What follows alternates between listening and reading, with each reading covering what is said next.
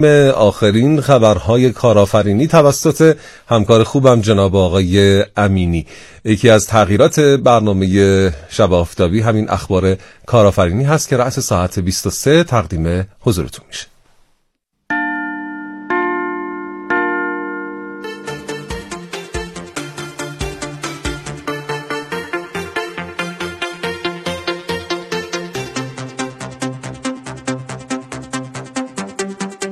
اخبار کارآفرینی.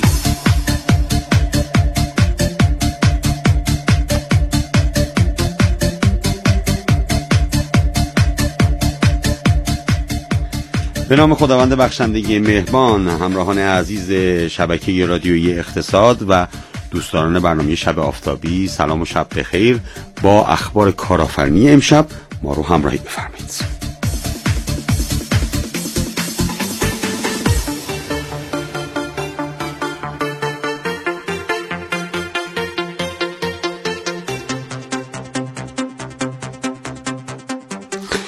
اولین خبر رو میخوام اختصاص بدم به سه جوان بابلسری که به جای مهاجرت از روستا و ترک روستاشون به فکر اشتغال و کارآفرینی افتادن تا از این پس فرزندانشون نیز با پیشینیان خود غریبه نشن.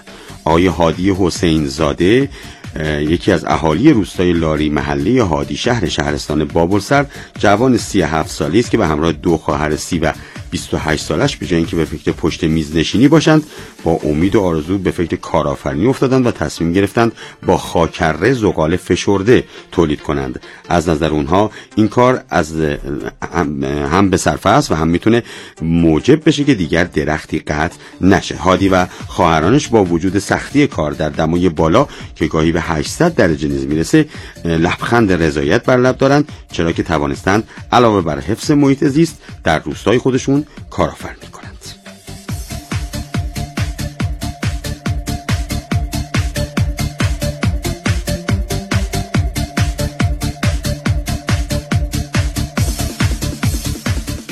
استاندار کرمان گفت مدل‌های موفق کارآفرینی تجربه شده توسط معینه‌های توسعه استان معرفی میشه تا برای ایجاد اشتغال دیگر شرایط و اشتغالزایی و سرمایه‌گذاری برای همه فراهم باشه. محمد جواد فدایی تاکید کرد تسهیلات مختلفی برای کارآفرینی در این استان پرداخت خواهد شد که در سه بخش کشت گلخانه‌ای، تولید و فراوری گیاهان دارویی و تولید شیلات و آبزیان به سرمایه‌گذاران تعلق می‌گیرد. صد و پنجاه و دو پروژه اقتصاد مقاومتی برای سال آینده در کرمان معرفی شده.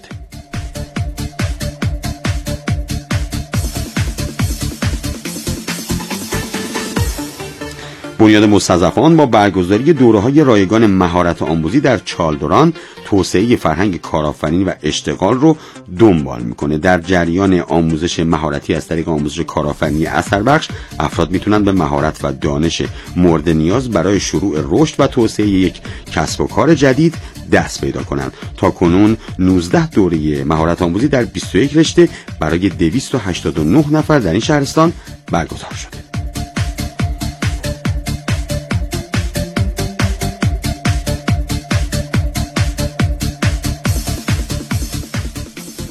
صد و یک طرح کسب و کار بانوان با محوریت رونق تولید در خانواده به دومین جشنواره ملی فرهنگ کارآفرینی بانوان، خدمت و خودکفایی خانواده ارسال شده. این طرح‌ها در سه حوزه کالای فرهنگی، خدمات فرهنگی و صنایع غذایی جمع‌بندی شده و در قالب‌های مختلف مد و لباس اسلامی ایرانی، اسباب بازی و تولیدات فرهنگی به این جشنواره ارسال شده. قرار جشنواره فرهنگ کارآفرینی بانوان، خدمت و خودکفایی خانواده در دهه کرامت سال نود و نه برگزار بشه.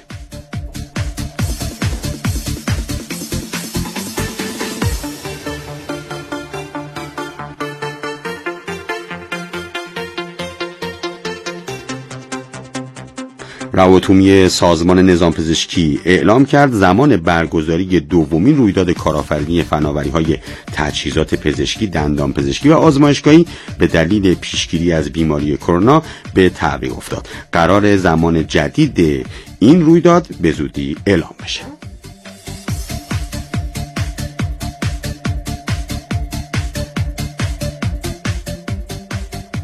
و به عنوان خبر آخر عرض کنم که معاون توسعه صندوق نوآوری و شکوفایی با بیان اینکه حمایت و تأمین مالی شرکت‌های دانش بنیان وظیفه و رسالت صندوق نوآوری و شکوفایی، گفت صندوق حسب این رسالت تلاش کرده خدمات متنوعی ارائه بده و بر این اساس خدمات صندوق به چهار دسته تسهیلات، ضمانتنامه، سرمایه‌گذاری و مشارکت و توانمندسازی که جنبه بلاعوض داره تقسیم میشه. قرار تسهیلاتی موسوم به لیزینگ یا سفارش ساخت با هدف تأمین مالی بخش تقاضا یا تحریک تقاضا برای محصولات دانش بنیان اختصاص پیدا کنه.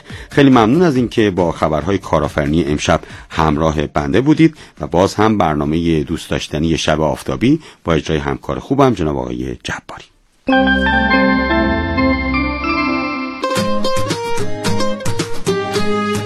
دوست دارم دوست داری دوست داری آب میوه های آلیس میگیرم میگیری میگیری آب میوه های آلیس میخورم میخوری میخوری آب میوه های آلیس آب میوه های آلیس سالم خوش طعم طبیعی است. انواع آب میوه های آلیس. آلیس برای خانواده. باز شود دیده شود کار که پسندیده شود. سوز مایونز تبرد باز شد، خورده شد، خیلی پسندیده شد. تبرک.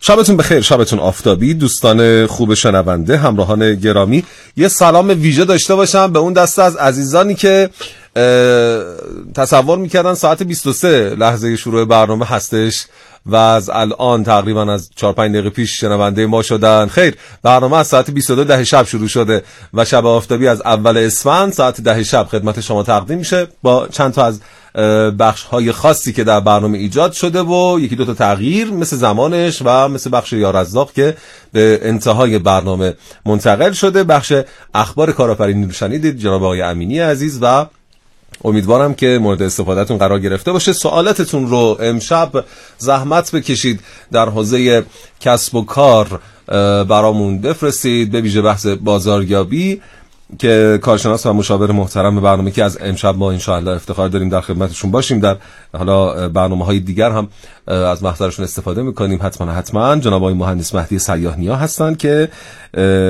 عرض ادب و احترام مجدد دارم خدمتشون و ان شاء الله بریم سراغ سوالات شما دوستان عزیز که تو بخش اول، تو یک ساعت اول کلی سوال مطرح کردیم و پاسخ‌های آقای مهندس رو هم دریافت کردیم. بی‌نهایت تشکر میکنم از محبت همه شما شنونده های عزیز و دوست داشتنی.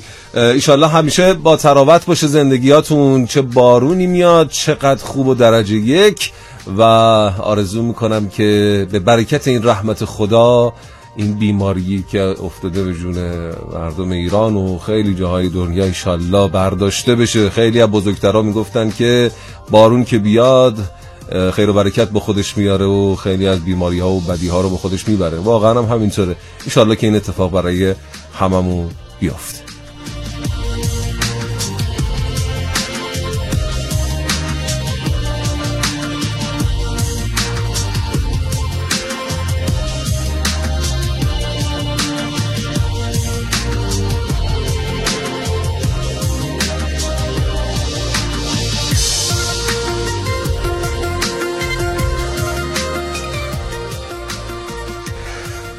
ساعت رو بگم بیست و سه و هشت دقیقه. اینجا شب آفتابی رادیو اقتصاد و برم سراغ سوالات با اجازه از محضر آقای دکتر آقای آقای مهندس سیاه نیای عزیز.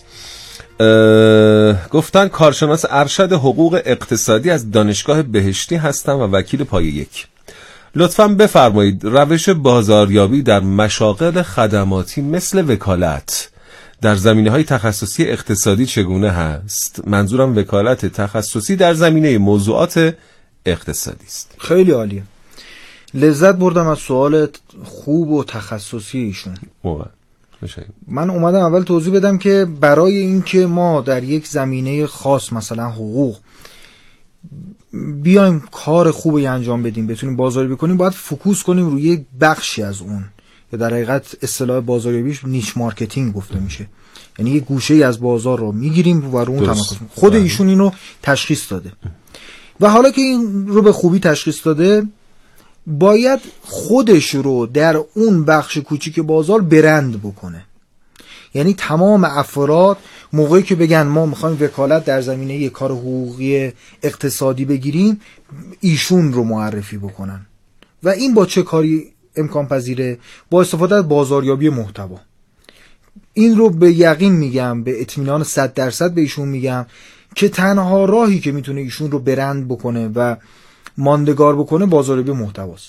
در کوتاه مدت بله میتونن ایشون برن یک تیزر خیلی گرون قیمت بدن، مم. یه بیلبورد وسط یک میدون بزرگ شهر بگیرن، تا چند وقت کلی زنگخور دارن، کلی مشتری دارن، ولی یک موجیه که خیلی شیب زیادیه و بعد از اون به صورت میرا و به صورت به سمت صفر جدول حرکت میکنه. ولی بازاریابی محتوا و برندسازی بر اساس بازاریابی محتوا یک موج مانا خواهد داشت. مم. یعنی همیشه اولا سعودی و مثبت خواهد بود و نکته بعد اینه که روز به روز قوی تر میشن و این چیزی هم از ایشون کاهش نمیده. بازاریابی محتوا چی هست؟ بازاریابی محتوا نوعی تولید نوعی از محتواه که برای ما بازاریابی میکنه. ببینید الان یه مثال میزنم، دو تا پیام بازاریابی مختلف من میتونم بدم. بعد. یه پیام این که بگم از قول ایشون دارم میگم، این پیام رو منظورم من پیام میتونه نوشته، فیلم، صوت، تیزر، بروشور، هر چیزی باشه. تو این پیام میتونم بنویسم من وکیل هستم، من مغز وکالت هستم، من رتبه یکی کنکور بودم، من صد تا کتاب وکالت خوندم. اینها از نظر من هیچ اثر بازاریابی نداره، صفر. درست. ولی به جای این بیایم چیزهای دیگه بنویسیم. بنویسیم یک فردی چجوری میتونه یک وکیل خوب انتخاب بکنه. بنویسیم یک کسی که حالا تو حوزه اقتصادی که ایشون هست اصلا مشکلات چی هست، راهکارها چی هست، تجربیات قبلی که داشتیم چی بوده، اگر دفعه قبل یک پرونده‌ای به ما ارجاع دادن چه اتفاقی براش افتاده. اینهاست که بازاریابی برای ما میکنه، نه اینکه من مغزم، من رتبه یکم، اینا هیچ فایده‌ای نداره. برای اعتبارسازی خوبه تو سایتشون بزنن، تو شبکه‌هاشون بزنن. درسته. ولی بازاریابی محتوا یعنی اینی که راهنمایی ها، آموزش ها، مشاوره هایی که قبل از اینکه من به ایشون پول بدم.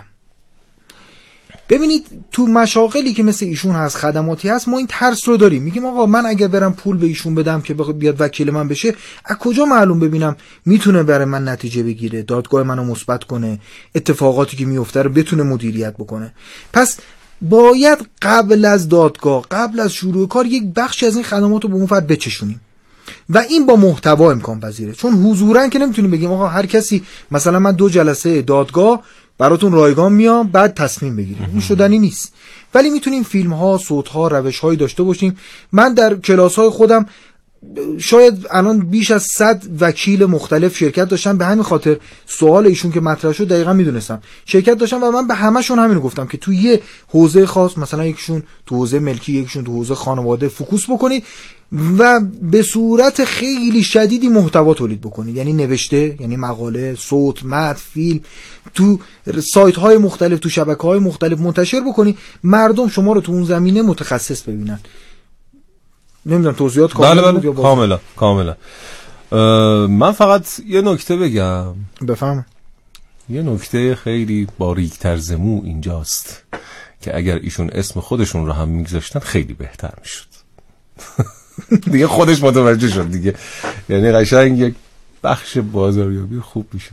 حالا گفتم که بگذرم. عرضم به حضورتون که محسن رضایی از اهواز گفتن بنده تابلوساز هستم با ده سال سابقه کار. علاوه بر تابلوسازی کار طراحی لوگو و تیزر تابلوهای روان هم انجام میدم. در کل نسبت به همکارا خیلی حرفه‌ای‌تر هستم و کاربلدتر، اما متاسفانه از ماهی سه میلیون تومان درآمدم بیشتر نیست. لطفاً راهنمایی میکنید. سوال ایشون ناقصه. متاسفانه این رو من بگم، حالا افرادی همیشه برای من سوال میفرستن رو سایت من، روی رسانه‌های من، مثلا همینجوری میگن یه آقای الان پیام فرستاده بود که من برگزار کننده همایش و کنسرت و اینا در سال قبل فقط دو تا کنسرت موفق داشتم، راهنمایی کنید. خب من نمیدونم چه شرایطی بوده، چه مواردی بوده. سوالشون خیلی ناقصه. ولی همون چیزی که در سوالات قبل گفتم، باور ایشون مشکل داره. یعنی از فحوای سخن، از سوالی که پرسیدن که سه تومن و فلان و اینها، محدودیت ذهنی دارن، یه مقدار رو ذهنشون کار بکنن. این بحث ذهنی و بحث حالا روانشناختی و اینهاست.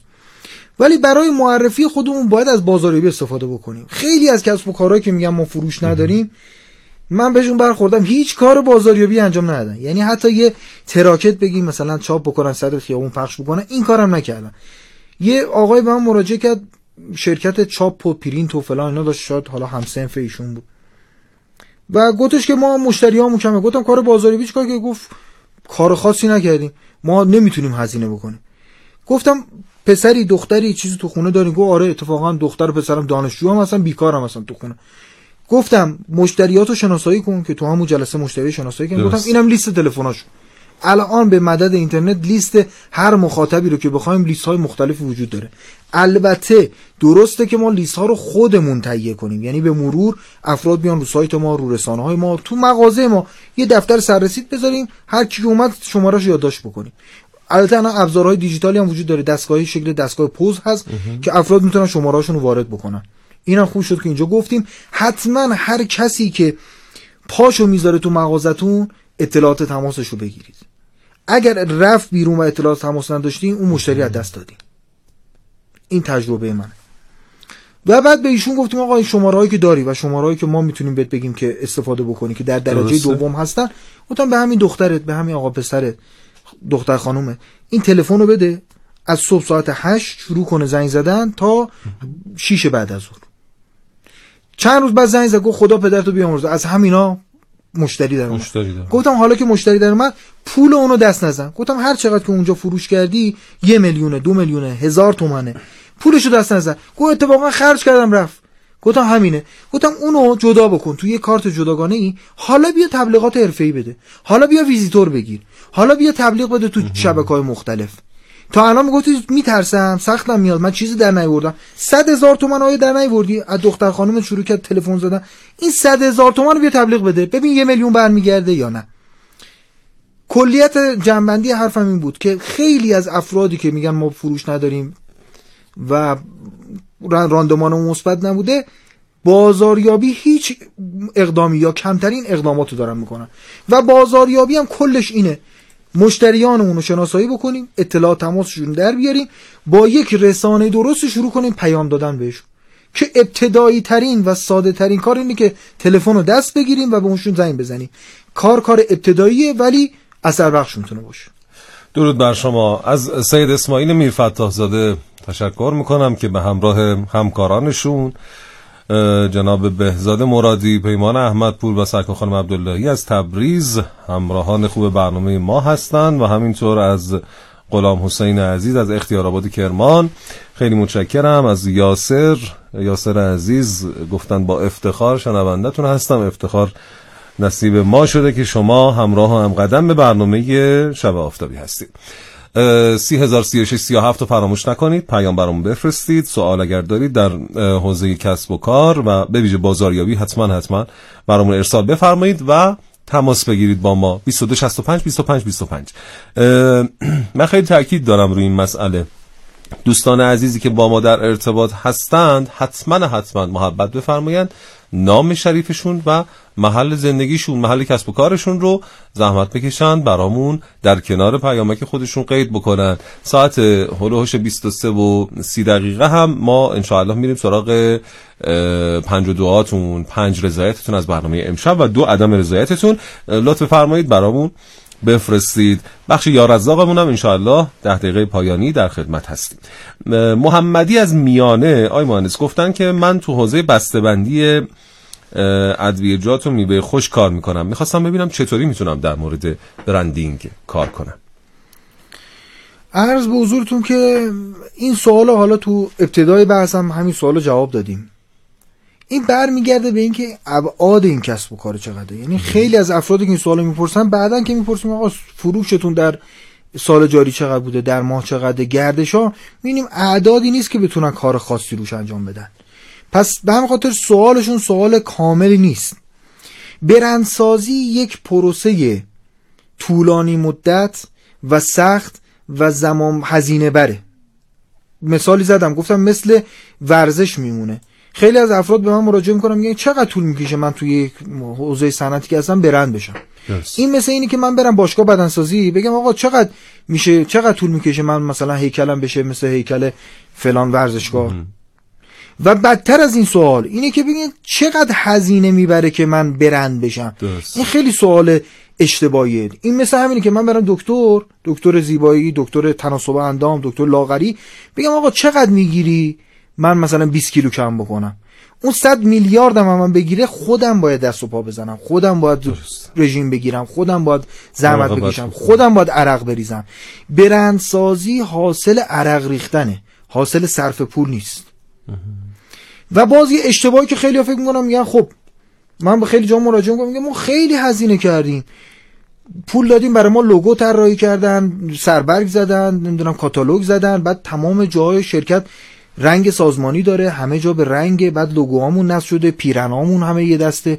اینا برندسازی نیست.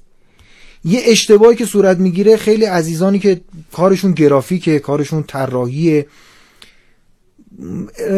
به این بیان میگن که ما برای شما المانهای برند رو طراحی میکنیم. درسته، ولی المانهای برند پنج درصد از برندسازی هم نیست، دو درصد از برندسازی هم نیست، نود و هشت درصد دیگه چیز دیگه ایه. و باز یه اشتباه دیگه، یه سری ها میگن که ما مراجعه کردیم به یک مرکزی، برند ما رو ثبت کردن برای ما، برندمون دیگه ثبت شده، ما برندسازیمون تموم شده، تموم دیگه شده. برند داریم ولی نمیدونم چرا فروش نمی‌کنی. اون برندی که ما ثبت می‌کنیم مثل مغازه‌ایه که ما وسط یک بیابون، من الان برم وسط جاده تهران قم یه مغازه بزنم، بعد بگم چرا مشتری نمیاد، من مغازه زدم. ثبت برند یه همچین چیزی، یک درصد از برندسازی ما. برندسازی در به مرور زمان با کیفیت شما، با خدماتی که به مردم میدی، با اشانتیون ها، با موارد اضافه، با پکیجینگ، با رفتارتون با مشتری ها، مجموعه رفتار و سکنات و جنس و خدماتی که شما دارین اون برند شما رو شکل میده، در کنار یک سری کارهایی که الزامیه، بالاخره لوگو و فلان و سایت و نمیدونم ثبت برند و اینا که خب الزامیه، ولی کار اصلیه رو اون خدماته میکنه. به همین خاطره که مراجعه میکنیم یه موقع به بازار، به بازار تهران، میبینی یه پیرمردیه نمیدونه لوگو چیه، نمیدونه سایت چیه، نمیدونه فلان، ولی برنده. درسته. از سر بازار میگه آقا مثلا میخوام کلا بخرم، میگن حاجی فلانی، اون تو به اون تو کلا برند شد، به خاطر اینکه چهل ساله داره کلاه خوب به مردم میده. متشکرم، خیلی ممنون. همچنان همراه شب آفتابی باشید لطفا.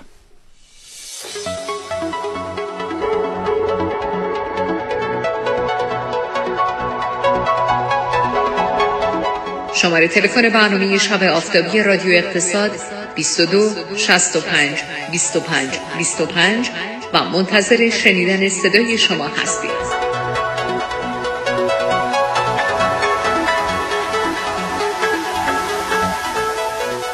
اول که سلام عرض کنم هم خدمت مجری توانمندتون با کارشناسی که دعوت کردید. سلام موفق باشن.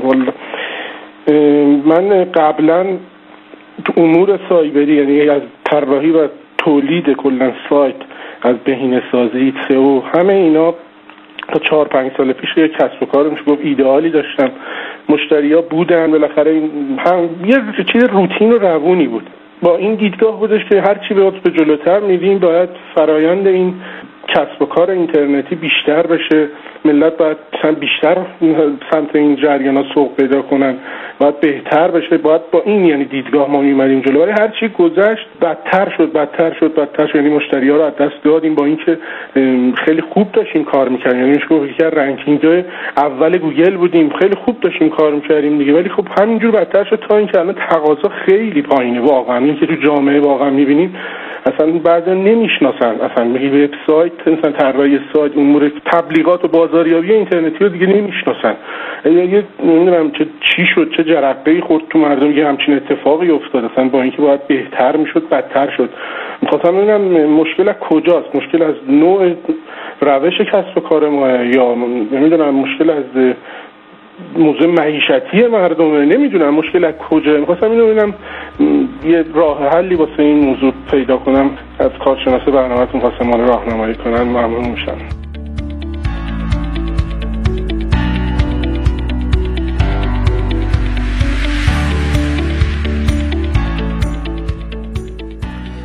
سپاسگزارم از شما شنونده محترم. آقای مهندس مشکل از کجاست؟ دوست عزیزمون خیلی دغدغه‌مند تماس گرفته بود. سوالشون خیلی عجیب غریب بود. امیدوارم که الان پای رادیو باشن و گوش بدن. حتما هستن.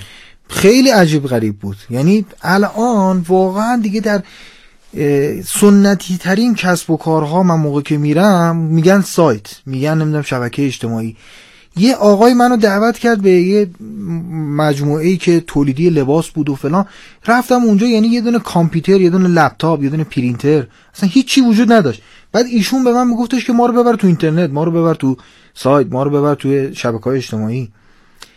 با سن خیلی زیاد، با سن خیلی زیاد و بچه‌های ایشون که تازه اونجا رو مدیریت می‌کردن، سنشون مثلا بالای چهل پنجاه سال بود. درست. و من تعجب میکنم ایشون سوالی که میپرسه قطعاً با عرض پوزش، این حرف حرف اشتباهیه. جامعه داره میره به سمت اینترنتی شدن، یعنی خریدها، بازاریابی داره میره به سمت اینترنتی شدن. البته من همیشه در همایش‌ها گفتم یک تصور اشتباه هم شکل گرفته که الان میگن بازاریابی، همه فکر میکنن بازاریابی یعنی بازاریابی دیجیتال. نه، بازاریابی اعم از بازاریابی دیجیتال و بازاریابی غیر دیجیتال یا بازاریابی آفلاین.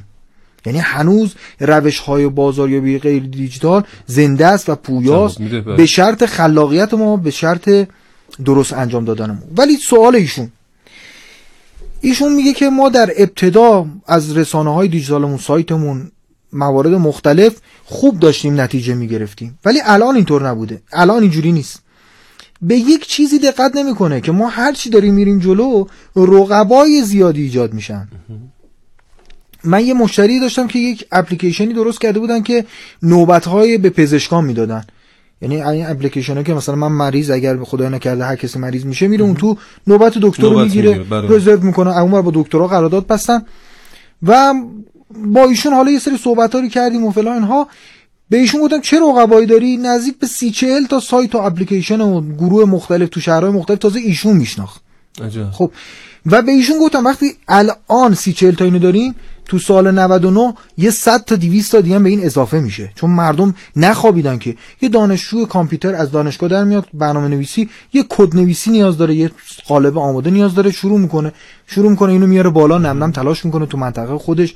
و اینها اتفاقاتی که ما باید بهش دقت بکنیم. من همیشه گفتم یه کسب و کاری که امروز خوبه اصلا دلیلی نداره که چند وقت دیگه هم خوب باشه. ما باید همیشه به تمایز فکر بکنیم. یکی از مواردی که همیشه در موارد استراتژی های انجام یک کار میگن، میگن کاری رو ما باید انتخاب بکنیم که ورود و خروج به اون سخت باشه. یعنی چی؟ یعنی مثلا من میخوام رستوران بزنم. بله. زدن فلافلی خیلی ساده است. من یه فلافلی میتونم بزنم، خودم شروع میکنم به پختنش و درست کردن، چیز سختی هم نیست. ولی ورود به این کار خیلی ساده است. هر کسی میتونه یه زیرپله بگیره، شروع کنه به فلافلی رو انجام بده. و خروجش هم خیلی ساده است. درست. شکست خورد بعد یه ماه، خدای نکرده، امیدوارم که هیچ کس رو کار شکست نخوره. یه فر داره، یه دونه نمیدونم فلان داره، گاز داره، فلان داره، میفروشه و از این کار میاد بیرون. ولی یه کسی که میاد یک رستوران مثلا بزرگ میزنه، یا یک پیتزایی میزنه، یک یه غذای خاصی میزنه، درسته. ابزارهای بیشتری خریده، همینطوره. کسی جرئت نمیکنه به این وارد بشه. آشپز داره، قلق داره، ام. فلان داره. تو هر کاری همینه. خیلی از دوستان به من مراجعه میکنن میگن مثلا ما فلان کارو انجام میدیم و رقبای ما هم دیگه همین کارو دارن انجام میدن. میگم خب این یک خطره، چون اولا که اون رقبا ممکنه یه کار بهتری بیان انجام بدن تو اون زمینه، ثانیا افراد دیگه هم خیلی راحت میتونن ورود کنن. و از قدیم من میگفتم میگفتن که مثلا، حالا اصطلاحی که افراد عامه مردم به کار می‌بردن بودن کاردزدی. یه کسی میرفت یه جای شاگرد میشد و نگاه می‌کرد اون چی کار انجام میده اون استاد کار. اگر کار ساده بود خب کپی شدنش خیلی راحت بود، چون که الان می‌بینیم تو خیابون‌های ما، تو هر خیابون یکی در میون یه دونه سوپرمارکت، یه دونه املاک، یه سوپرمارکت، یه املاک، بعد دو تا مغازه یه چیز دیگه هم هست. خب به خاطر اینکه ورود و خروج به اینها ساده‌تر از بقیه است. نمیگم نره کسی سوپرمارکت بزنه، کسی بره املاک بزنه، ولی ما خوبه یکی مغازه رو بریم بزنیم، یه ذره پیچیدگی بیشتری داشته باشه. کسی شما دیدین تو خانواده افرادی که بازنشسته میشن، خب سازمان ها یه مبلغی هم بهشون میدن، عموما به این فکر میگفتن یه مشاور املاک بزنیم. یعنی تو اقوام خود ما خیلی افراد این کارو کردن و من دیدم. بازنشسته هستیم میریم اونجا میشینیم، حالا دوتا مشتری